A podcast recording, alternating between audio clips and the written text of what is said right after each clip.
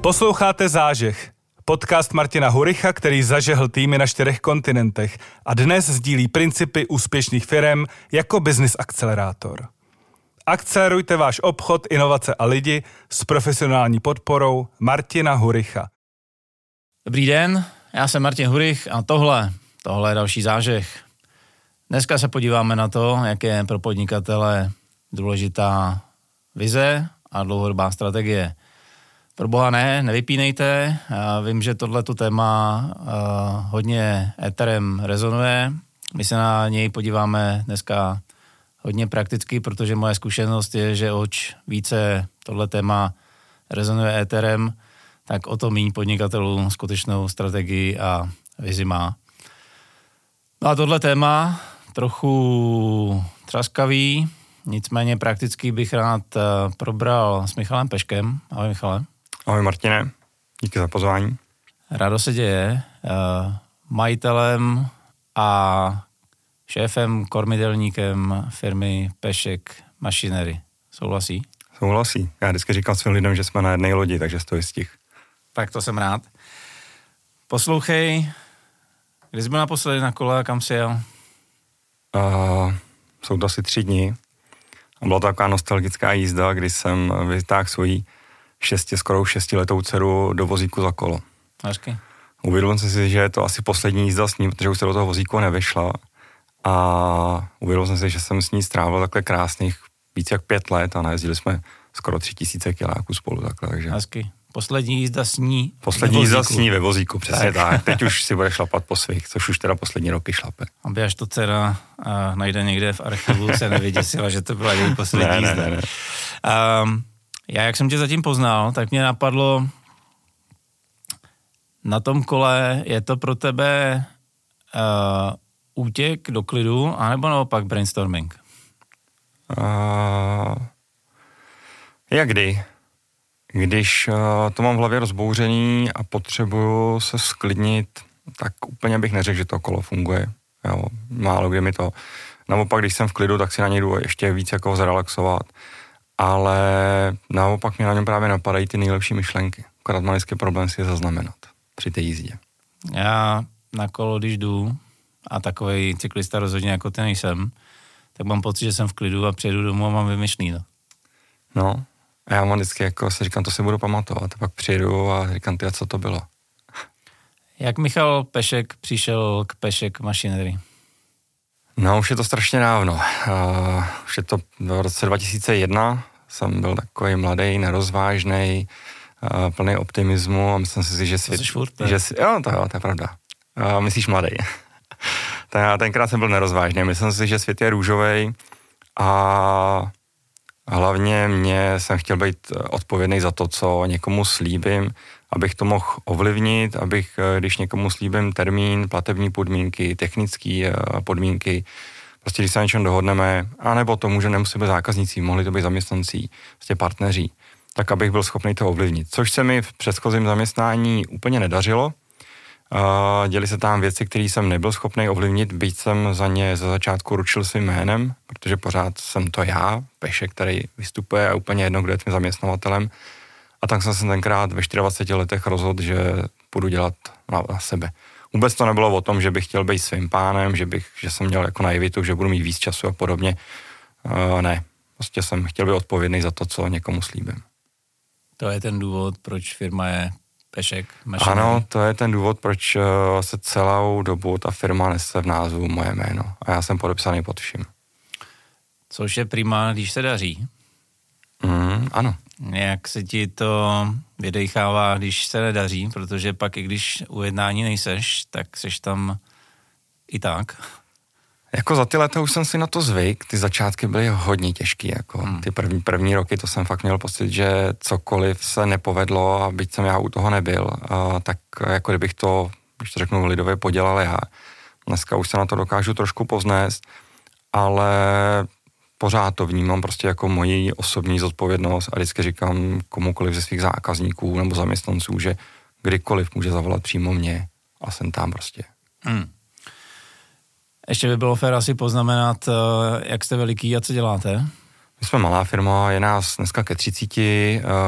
Naše produkty jsou speciální přípravky a průmyslová automatizace. Pro lidi, co okolo fabriky jezdí jenom v autech, já, já to vůbec nemyslím zlé, jo, mm-hmm. ale co si pod tím představit? Tak co se týká, typickým naším zákazníkem je firma, která má jako minimálně středně sériovou nebo vysoce sériovou výrobu a buď zavádí nový produkt, a, a nebo hledá nějakou optimalizaci jo, toho, výrobní, toho výrobního procesu. Mimo díky, vlastně, když to řeknu, začneme někde na začátku, my jsme schopni mu jednak ty procesy už jakoby zmapovat a do, dohledat mu to úzké místo a pak mu zároveň na to navrhneme, když to řeknu, nějakou optimalizaci, nějaký řešení. Hmm. A to řešení může být buď jednoduchý přípravek, který uh, mu ušetří tím lidem práci nebo zlepší ergonomii práce tomu člověku. A ten přípravek je o tom, že ten člověk to do toho buď jednoduše zakládá a ten přípravek mu zrychluje tu, ten proces nebo eliminuje, když to řeknu, nějakou chybovost. V dnešní době je docela populární taky to, že tě to umožní, že se na to můžou střídat lidi. Je tam, je tam mnohem větší míra zastupitelnosti v tom mm. procesu. No a ono to postupně přechází až ke složitějším přípravkům, které už jsou potom osazený uh, senzorikou, uh, hydraulikou, pneumatikou a v podstatě už se z toho stává někdy až jako poloautomatický pracoviště, kdy jsme byli schopni třeba zákazníkovi uh, proces, který dělali dva lidi tři čtvrtě hodiny, zkrátit v podstatě na 25 minut a dělá u toho jeden člověk. Uh-huh. Jo, takže poměrně jako výrazný krok. A pak už to přechází plynule do té automatizace a už tam někdy jako jsou ty prvky, kdy už je otázka, jestli ten člověk tam ještě má jako význam a jestli tam někdy místo toho neposadit robota a ten proces celý zautomatizovat. Uh-huh. Takže tahle ta celá škála, to je naše parketa. Takže vyrábíte věci, aby mohli vyrábět druzí. Přesně tak a aby se jim ta práce dělala líp, aby je přitom nebolely záda, nebolely ruce, dělali to efektivnější a fungovala tam skutečně ta zastupitelnost mnohem jednodušší. Mně naskakuje samozřejmě automatický automotiv, strojírenství, něco dalšího. Uh, tak autom, automotivu jsme vyrostli. Do dneška je to poměrně jako významný náš zákazník a ať si o něm říká každý, co chce, tak uh, je to něco, co tady táhne ten, ten, ten český, tu českou ekonomiku, nebo minimálně v tom, že jsou, to udává trend v té automatizaci. Jo, málo kde se to posouvá tolik dopředu. Uh, takže ano, toho se držíme, protože ono nás to nutí se posouvat s tím. Uh, další významným naším segmentem je třeba kolejařina jo, výrobci eh, kolejových vozidel. A co já vždycky jako říkám a mám to rád, eh, je právě ten přesah přes ty jednotlivé obory a možnost jakoby vzájemně ty obory obohacovat. Jo. Ono se to nezná, ono i ten automotiv občas jako by možná měl někde přibrzdit a naopak se trošku jako uh, podívat do zrcadla. Hmm, takže různý druhý strojírenských výrob teda. Dá se říct. Jo. No, je to pravda. Uh, mý zákazníci, co automotivu byli nebo jsou, tak říkají, že automotiv je oproti čemukoliv dalšímu uh, vysoká škola. Ano. I vlastně za mý bývalýho života, no, jak já říkám, za mýho prvního života, kdykoliv jsem potřebovali ve firmě cokoliv spravit, tak jsme se koukali po lidech z automotiv. Na druhou stranu už někdy mám pocit, že je to trošku jako vysoké školy, jak ty říkáš, který jsou zkostnatělí často mm. a zahleděný do sebe a jo, jo. přestávají vnímat ten okolní svět. Jo, jo. K tématu. Mm-hmm. Říkali jsme vize, uh, mise, strategie, uh, severky, uh, play to win. Spousta lidí tomu říká různě, každý si veme nějakou, nějakou knížku, která je mu srdci nejbližší. Spousta lidí si ji přečte, řekne, jo, vizi potřebuju a teďka na ní nemám čas, nebo na strategii nemám čas, protože musím hasit průsery. Než se, k tomu dosta- než se dostaneme k tomu, jak to máš teď? Měl jsi to takhle vždycky? Ne, přesně prvních 20 let jsem fungoval tak, jak říkáš ty, že jsem věděl, že bych něco měl mít a že na to nemám čas, protože musím hasit ty, tu operativu a ty denní problémy. A trvalo mi 20 let, než jsem se k tomu proboval, než jsem si udělal svoji první vizi. Co tě k té vizi a dlouhodobé strategii teda přivedlo? A že 20 let si podnikal, 20 let si podnikal úspěšně, dotáhl to do nějakých 30 lidí a mezinárodního obchodu. A teď hmm. najednou pro, prozření. Upřímně, uh, škola. Uh-huh. To, že jsem uh, se trošku odprostil od toho biznisu, uh, začal jsem pracovat sám na sobě, absolvoval jsem dva roky nějakého studia a měl jsem možnost poodstoupit, právě bylo to to, co mě jako vlastně donutilo podstoupit od té firmy. Zjistil jsem, že ty lidi tam fungují úplně skvěle, když tam nejsem a že moje role, víc jsem si uvědomil, že moje role je spíš jakoby v, tej, v tom, tom vizionářství a v tom dlouhodobějším plánování a že tu běžnou operativu úplně s klidem můžu nechat na těch lidech, co tam je. Hmm. To znamená, tohle všechno si začal stavět kdy? Vizi, misi, strategii? Vizi zhruba někdy v roce 2020. 2018 už jsem si začal dělat uh, jakoby představu, kam ta firma by měla asi směřovat. Trošku jsme začali měnit strategii, uh, když to řeknu, oddělání všeho na větší jako zafokusování a soužení portfolia a zaměření se právě třeba na ty přípravky a na tu automatizaci ale když to řeknu od roku 2020 to začalo dostávat eh, konkrétnější obrysy a začal jsem si to, to řeknu, dávat na papír a, a kreslit si, jak by ta vize měla vypadat. To znamená, to je, asi, je, je to časová náhoda, náhodná souslednost, anebo ty složitý časy tě vlastně jako motivovali k tomu si ujasnit věci a na papír. Dělal bys to i bez toho, co se momentálně okolo nás děje a dělo? Ono to je taková schoda náhod, je to asi nepří, nepřímý jako důsledek. My jsme totiž měli v plánu, tu, nebo já jsem měl v plánu, do té doby to bylo pořád já, těch 20 let to bylo já, jsem měl v plánu, já jsem měl nějakou vizi, dneska už je to jinak. Ale tenkrát jsem měl za strategický cíl, když to, jestli to tak lze říct, výstavbu nových výrobních prostor. A k tomu jsem soustředil úplně všechno. A pak do toho právě přišel první covid, uh, přišli jsme o první velké zakázky a mně došlo, že asi není úplně pravá doba uh, v tu dobu jakoby dělat velkou investici. Nicméně jsem začal přemýšlet, kam dál s tou firmou přemýšlel jsem vlastně co po 20 letech. Uh, tenkrát jsem právě si naordinoval to studium a ono to tak nějak začalo do sebe a jsem si uvědomil, že Uh, ta vize té firmy není o tom, jestli bude mít hmotný nějaký majetek a bude někde jakoby uh, stát nějaká hala, ale je to o těch lidech a o to, co ty lidi vyrábí a hmm. kým si obklopený a kam se vlastně posouváš. Hmm. Jo, takže tohle mě, takže ono to bylo jako nepřímo, ta, ta situace, která byla, ona za to vlastně může, ale není to tak, že bych seděl, uh, přišla byla blbá situace, ať už to byl covid nebo ten válečný konflikt a samozřejmě to na nás jako taky dolehlo, ale myslím si, že jsme s tím celkem statečně bojovali. Hmm. Když se podíváš teďka ty dva roky plus minus zpátky, nebo dneska už téměř tři roky zpátky, co ti jako majiteli a lodivodovi to ujasnění si a hození na papír, jak jsi to tady pomenoval, přináší v praktickém životě podnikatelském? Mnohem snáž se mi dělají důležitý rozhodnutí. A mnohem snáž se mi reaguje na to, když se chvilkově nedaří, tak uh, nestrácet jakoby tu vizi a pořád se koukat dopředu, jo, pořád si zatím uh, neuhejbat uh, jednou doleva, jednou doprava, ale pořád člověk ví, kde má ten jasný cíl a, a hledá k němu tu nejbližší a nejsnažší cestu. Byť to občas fouká zleva nebo někdy zprava a snaží se tě to odsklonit. Tohle jsem dřív neměl. Hmm.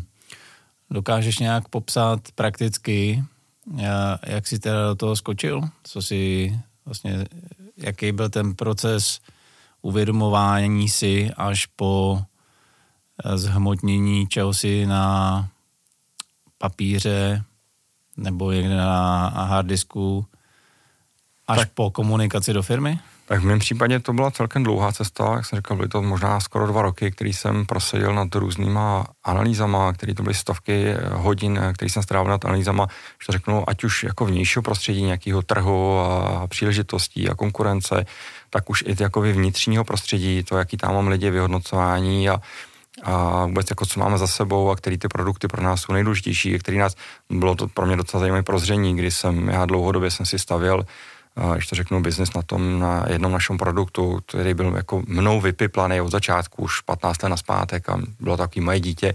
A najednou při tom jsem si uvědomil, že vlastně jako nemá moc velký potenciál, jo, že do něj spíme spoustu energie, to, ale to jsem si uvědomil až díky tomu, že jsem měl čas najednou zastavit a jako začít jako tohle plánovat. Takže bylo to poměrně v mém případě pečlivá příprava, abych měl z čeho vycházet, abych měl nějaký konkrétní data a nebylo to jenom o pocitech. A další rok jsem, dá se říct, strávil tím, že jsem právě jako začal modelovat OK, máme tady nějaký uh, ideální cíle, víme, kdo je naším zákazníkem, víme, jak nás, nebo tušíme, jak nás může jako vnější prostředí ovlivnit a co nám to teda dovolí. Takže jako pojďme si namodelovat, kde bychom chtěli být za pět let a jaký k tomu máme podmínky. A než jsem s tím přestoupil před svý lidi, tak uh, mi to zabralo možná skutečně rok, uh, kdy už jsem to věděl, kam chci jít a v podstatě už jsme tu vizi jeli, ale pořád jsem to ještě jako dolaďoval. Jo? Takže jako já, než jsem předně předstoupil, tak jsem si chtěl být se sakramensky jistý. Byť, když jsem předně předstupoval, představil jsem svoji vizi a chtěl jsem, aby jsme to vzali za naší vizi, tak jsem byl připravený to, že mi to klidně rozstřelí a že mi řeknou, že jsem se zbláznil, že to takhle nepůjde. Hmm. A chtěl jsem s nimi vést o tom diskuzi, diskuzi a chtěl jsem na tu diskuzi být připravený. Ty jsi detailista a maximalista. Jsem. Hodně. A mě tam napadá ještě, ještě jedna věc. Ty jsi tady vyjmenoval hromadu úkolů, který pro spoustu lidí můžou být už v tuhle chvíli jako stopka. Třeba už jenom kvůli tomu, že to je hromada času. Hmm.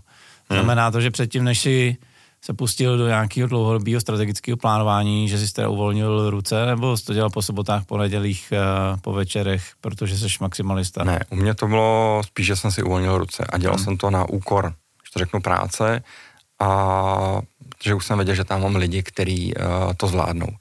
Ale možná to řekl dobře, určitě bych jako nikoho tím nechtěl odradit. To byl můj případ, protože jsem maximalista. Hmm. Dneska už vím, že největší chyba těch předchozích 20 let byla, že jsem neměl žádnou strategii a žádnou vizi. A myslím si, že je lepší mít byť špatnou a nedokonalou, hmm. ale mít aspoň nějakou a po té cestě to formovat. No to je jak se startupem, ne? Mít něco a pak to upravovat, než eh, čekat, až to bude skvělý a Přesně tak. mezi tím ten trh jde Já někam jinam. jsem připravený, že byť jsem na tom strávil, jak jsem říkal, stovky hodin, tak to stejně už dneska jako spousta věcí neplatí, ten trh se strašně rychle mění, prostředí se vyvíjí, přichází vám do cesty nové příležitosti, takže stejně to budeme měnit. Hmm. Jo. Nevím, jestli úplně všichni lidi eh, v té firmě už vědí, kam teda uh, jít. Já vím, že ty si svýmu uh, vyššímu managementu oznámil tu, tu vizi. Nicméně, co tady můžeme pustit do éteru? Uh, jako konkrétní cíle? No, Myslíš? spíš jako nějaký směro, smě, základní směřování. Tak já si myslím, že to snad už dneska... tady přeci do éteru pouštět tvoje uh, tajnosti, ale myslím, zaj, že... zaj, zajímá mě určitě jako mentální směřování firmy?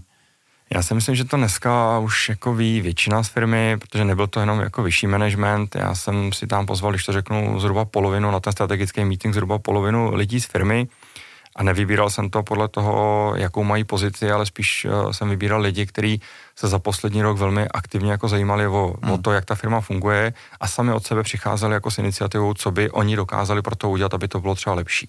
Jo. Takže podle toho jsem přistupoval. A, a rovnou, když jsme se tam o tom bavili, tak jsem říkal, že zároveň oni jsou tím, těma ambasadory, který by to měli ventilovat dál, ať už do firmy nebo zákazníkům. Jo, jako není to nic tajného. A jako, když to nepůjdu úplně do detailu, jsme se nastavili v podstatě, kde chceme být s našimi jako produktama, ať už je to s těma přípravkama nebo s tou průmyslovou automatizací uh, v roce 27, protože říkám, byť se to zdá na 4 roky, ale já už mám rok za sebou, rok jsem jel, aniž by o tom někdo věděl, tak jsme podle toho jeli. Uh, chceme zhruba zdvojnásobit počet lidí, zna, několika násobit jako výrobní plochy.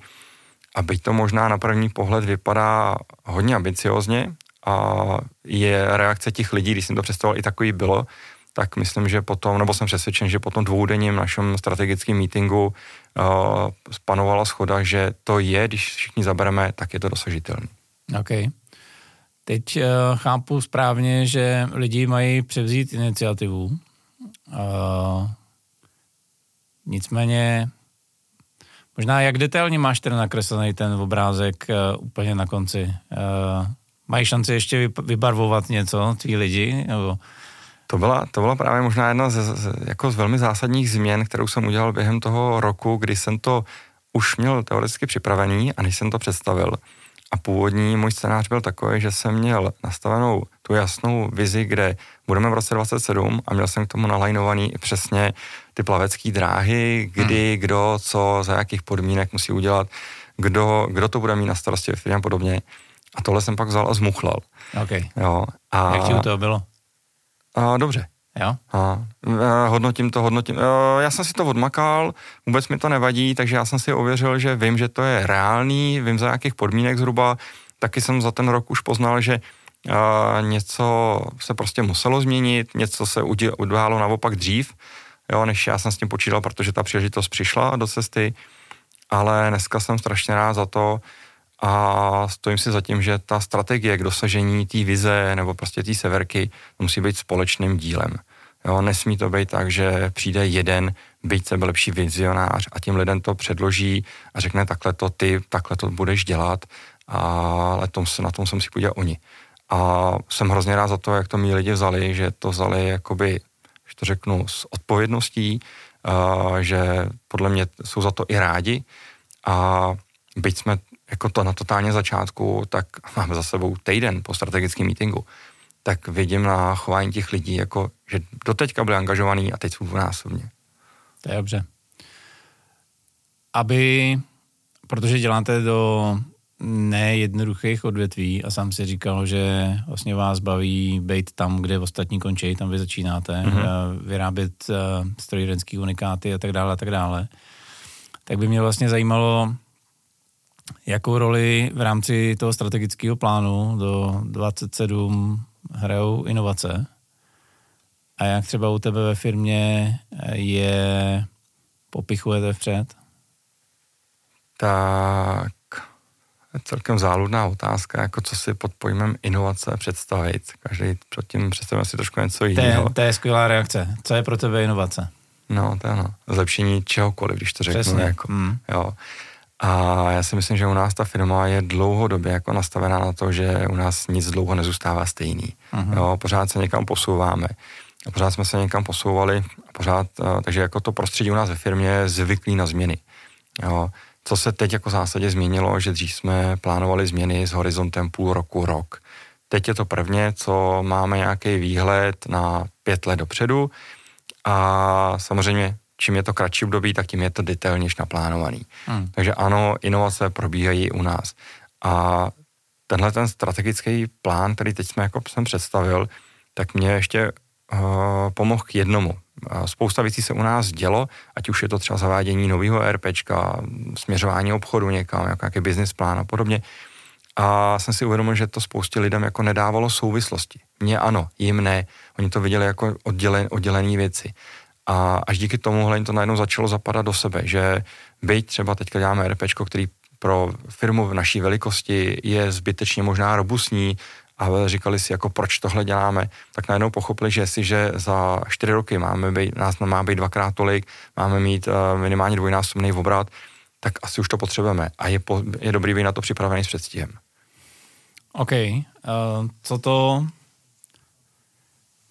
co to ale konkrétně znamená v praxi? Máš uh, nějaký interní procesy nebo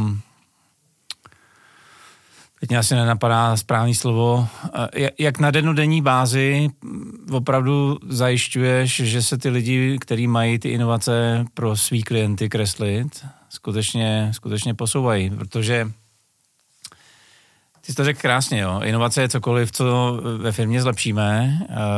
Pro mě inovace je spíš jako stav mysli, než něco zhmotněného na konci. Na druhou stranu spousta lidí tady v Čechách, třeba s menšíma firmama, nevěří, že inovace je něco, co je pro ně, protože inovace pro ně je, už jsem to tady několikrát v podcastu říkal, uh, SpaceX nebo, nebo TikTok nebo Tesla nebo něco takového lidi ve výrobě většinou se říká, že preferují klid, stabilitu a ty teďka vlastně tyhle ty lidi ženeš do permanentního zlepšování se, do permanentní jako nestability, což nás dva asi baví. Nicméně, jak teda vytváříš v té firmě podhoubí, aby to lidi zvládli napříč firmou? Tak já si myslím, že to podhoubí u nás ve firmě už je takhle dlouhodobý. Vzhledem no. tomu právě, jaký já jsem, tak si logicky sobě vybírám takový lidi, který jako baví uh, se někam posouvat, baví jako měnit. Ano, když začnu u nás, když to řeknu od běžního, a nechci, aby to vyznělo špatně, zámečníka, montera a podobně, tak i ten se musí na každé zakázce učit. Každá zakázka je u nás nová, takže jako už se nám stalo v historii několikrát, že tam přišli lidi, kteří měli poměrně velký mínění a mohlo to být do výroby, mohlo to být do kanceláří a velmi brzo odcházeli. Byť to jako něk- málo kdo z nich přiznal a bylo to, protože na to neměli. Jo, protože u nás je to o častých změnách. Není to, že se naučíš něco, nějaký hmm. výrobní proces nebo nějaký postup a budeš ho dělat celý rok. U nás je každá zakázka originál. Vzhledem k tomu, že děláme originály, že jsou to fakt, jakoby my málo kdy, snad jako v jednom procentu děláme ten výrobek po druhý stejný, tak musíš být často připravený na to, že se to i nepodaří jako na, na první. Je to jako úplně přirozený. Jo. A to taky někdo nedává. Takže já si myslím, že za těch 22, 23 let už jakoby ty lidi vykrystalizovali uh, klobouk dolů před těma, kteří jsou tam se mnou 20 let a, a nebo 15 let a jich tam dost, jako, že to se mnou vydrželi, to už taky o něčem jako svědčí. Takže myslím si, že to podhoubí tam je a ta strategie, nebo ne strategie, ta vize, která teďka je, tak si myslím, že paradoxně jim to zlehčí protože najednou jim to začne jakoby se spojovat a začne to dávat větší smysl, proč to je. Hmm. Že, to, že to není ode zdi ke zdi, ale že vidí jasně na konci dlouhodobou nějakou uh, tu severku a, a ví, proč to dělají, že se to někam posouvá. Hmm. Já jsem se určitě špatně vyjádřil, nebo nebyl jsem dost uh, detailní. Mě vlastně zajímala ta věc. Tohle vůbec nespochybnuju, to je skvělý, tohle to eh, mně se hrozně líbí. Nicméně, aby si mohl být originální v tvorbě originálu, tak vlastně musíš držet prst na tepu doby ve vývoji, možná v materiálech, možná jako obecně, co se ve světě děje. Mě zajímalo, jestli tohle ve firmě nějak řízeně podporuješ, anebo jestli spoleháš opravdu na osobnosti a, osobnostní profily těch lidí, který zaměstnáváš a věříš, že tohle že by vlastně jako bez toho nemohli žít a do té firmy to přinesou sami. Ne, jako podporuju, ale běží to na, když to řeknu, mnoha úrovních. nevím, jako která z nich, když to řeknu první, je třeba to, že nabíráme poměrně jakoby dost lidí do firmy poslední dobou na naši velikost a snažím se už ty lidi podle toho vybírat. Jo. A ono je to o tom, že když tě přijde nový člověk, tak tu firmu to vždycky někam jako postrčí. Když jo. ten člověk je otevřený a ty mu jakoby, k tomu uděláš i to prostředí, že, že má možnost se tam vyjadřovat, že má možnost jakoby, přicházet s návrhama, že nesmetáš ze stolu. To je třeba i důvod, proč si myslím, že za poslední tři roky se ta firma jako rapidně někam v tomhle posunula, jo? protože tam přišli lidi otevřený, přišli tam často lidi z větších firm a šli k nám i za horších jako finančních podmínek, ale šli tam právě proto, že budou mít možnost něco ovlivňovat a chtěli to dělat a já jim to prostě to prostor dal. Takže to je třeba jedna z věcí. Když jsem cítil, že to něk, něk, na nějaké profesi dává smysl, tak jim možnou nějaký další vzdělávání, jo, a ať už je to někde od rozvoje nějakých jako specializovaných kurzů lidí ve výrobě nebo, nebo školy třeba pro lidi v managementu. Jo, je to spolupráce i s výzkumnými organizacemi na nějakých vývojových projektech, jo, kde už je to zase jakoby posunutý úplně někam jinam byť to, ty výsledky jako nejsou vidět jako hned a někdy se bohužel stane, že jsou z velmi malý míry aplikovatelný do reality, tak už tě to posouvá jenom zase, že se jakoby potkáváš s tím segmentem, s těma lidma, kteří jsou otržený od té výrobní hmm. jako reality a jsou to ty věcí, které někde to, ale právě jakoby se nám to pomáhá, když to řeknu to, jako propojovat hmm. a myslím si, že jako nejedeme jenom na jedné úrovni, ale snaží se ty lidi jako posouvat prostě na více úrovních. Ty už si tady říkal, že máš veliké ambice, chcete se zvětšovat, chcete nový výrobní prostory, říkal si, že se chcete v obratu zvětšit dvakrát, jestli si dobře pamatuju. Mm. Tohle je potřeba někým naplnit. Tak uh, jak přemýšlíš nad obchodem? Uh, kam se chystáte expandovat? Budeš expandovat čistě jako v rámci těch segmentů, ve kterých seš, nebo Chystáš něco nového? Zatím, zatím se dá říct, že bych se držel, nebo že se chceme držet těch segmentů a i těch produktů, který máme, spíš naopak chceme posílit obchod o dalšího obchodníka. A já si myslím, že ten trh pořád jako tady ještě, byť máme, když to řeknu, jako spoustu zahraničních zákazníků, tak to není o tom, že bychom se za každou cenu jako tlačili na západ, spíš ty eh, příležitosti ze západu nebo prostě za hranicema přišli jakoby sami za náma, protože to bylo na základě nějakých referencí, eh, které dostali od jejich sesterských společností třeba na našem trhu. A nevyhejbáme se tomu, ale myslím si, že pořád jakoby ten český trh má pro nás obrovský potenciál, takže uh, zatím se nechy, nechystáme, když to řeknu, jako cíleně expandovat a měnit produkt. Hmm. Ale nedávno uh, jsem byl na kafi s jedním kamarádem, který mě jako hodně inspiruje. Probírali jsme, jestli naše business modely směrem na západ jsou pořád ještě založený na ceně. Jestli jsme pořád uh, levnější než místní, anebo jestli už je to opravdu to, co si mnohdy říkáme a snažíme se tomu věřit, jestli to je opravdu tím, že jsme třeba eh, strojírenství fištroni a jsme inovativnější nebo technicky lepší než místní. Těžko říct. Uh, moje osobní zkušenost je taková, že to často o té ceně pořád je.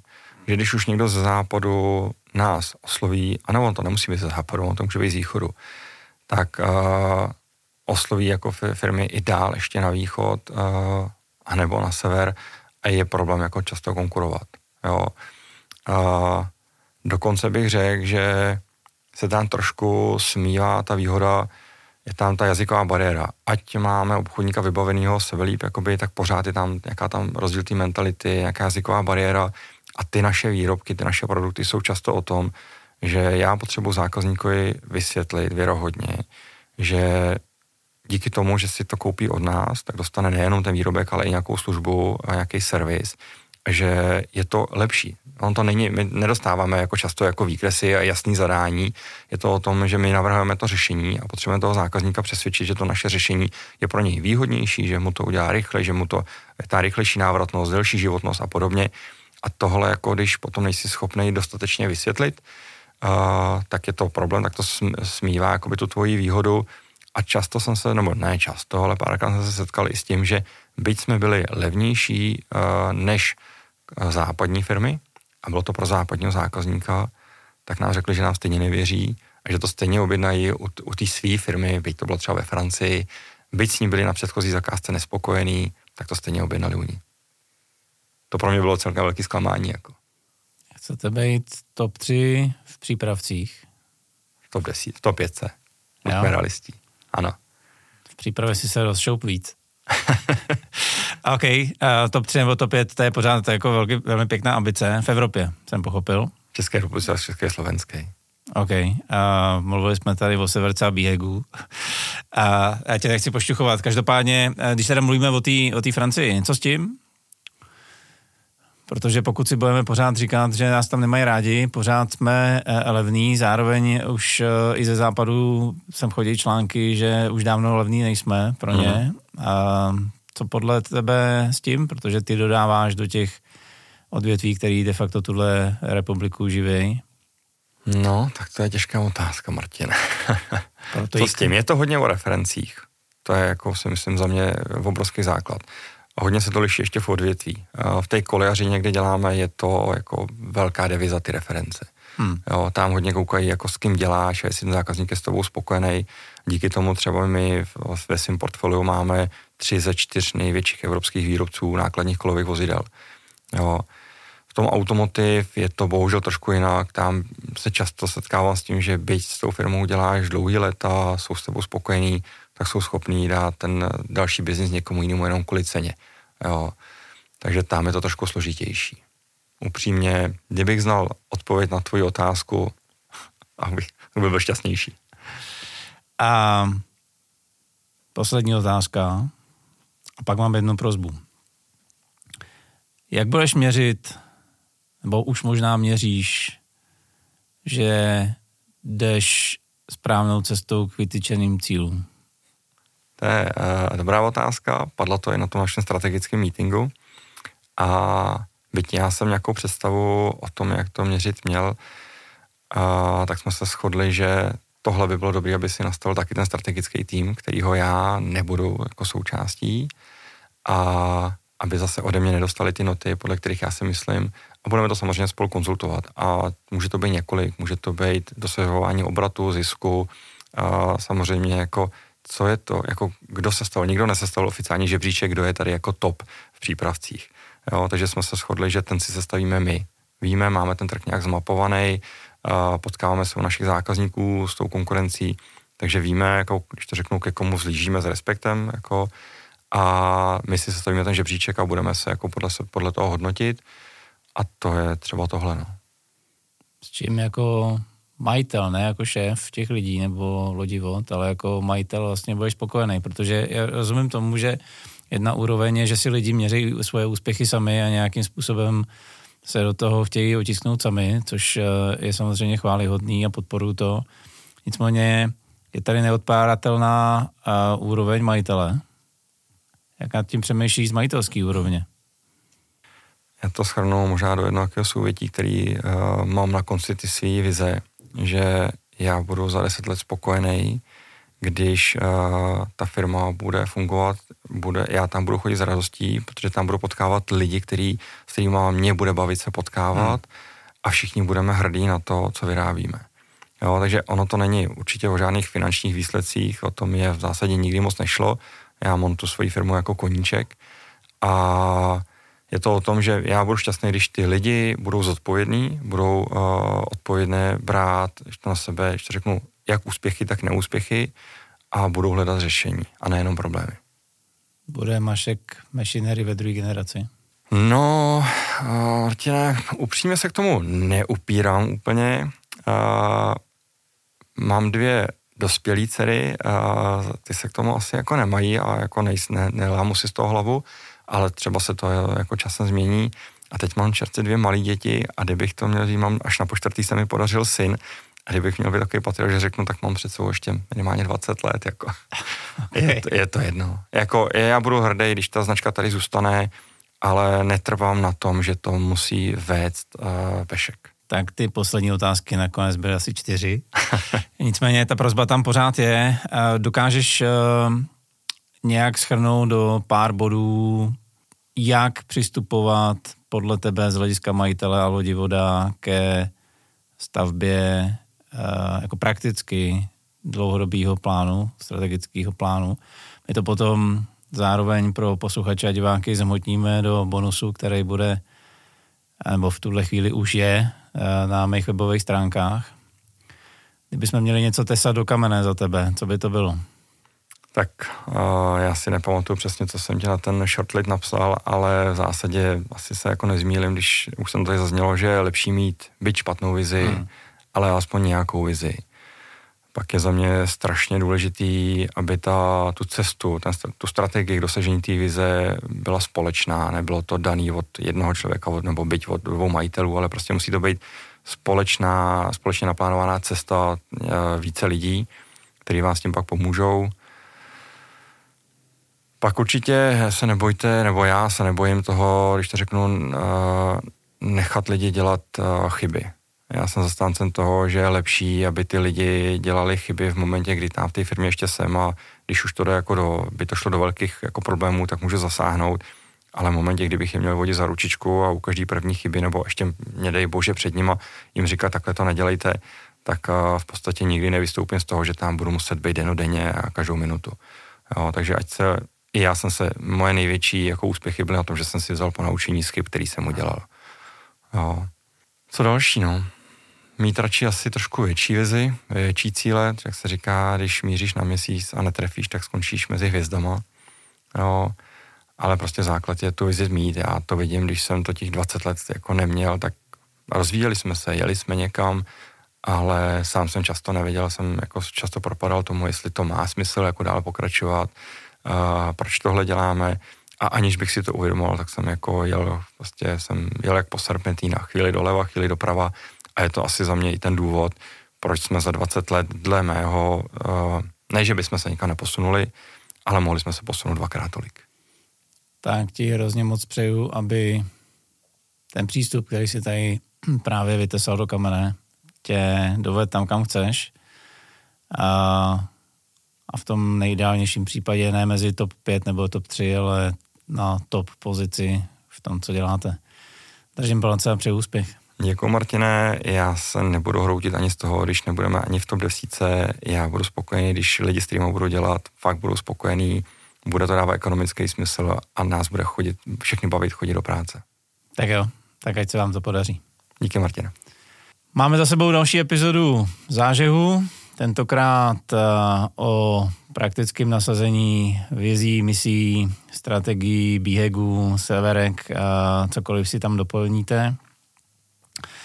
Pokud jsme vás nějakým způsobem nadchli, uh, motivovali, nebo jsme vám předali nějakou myšlenku, kterou začínáte právě v tuhle chvíli realizovat, tak jsme naší práci udělali dobře, jak tady často říkám.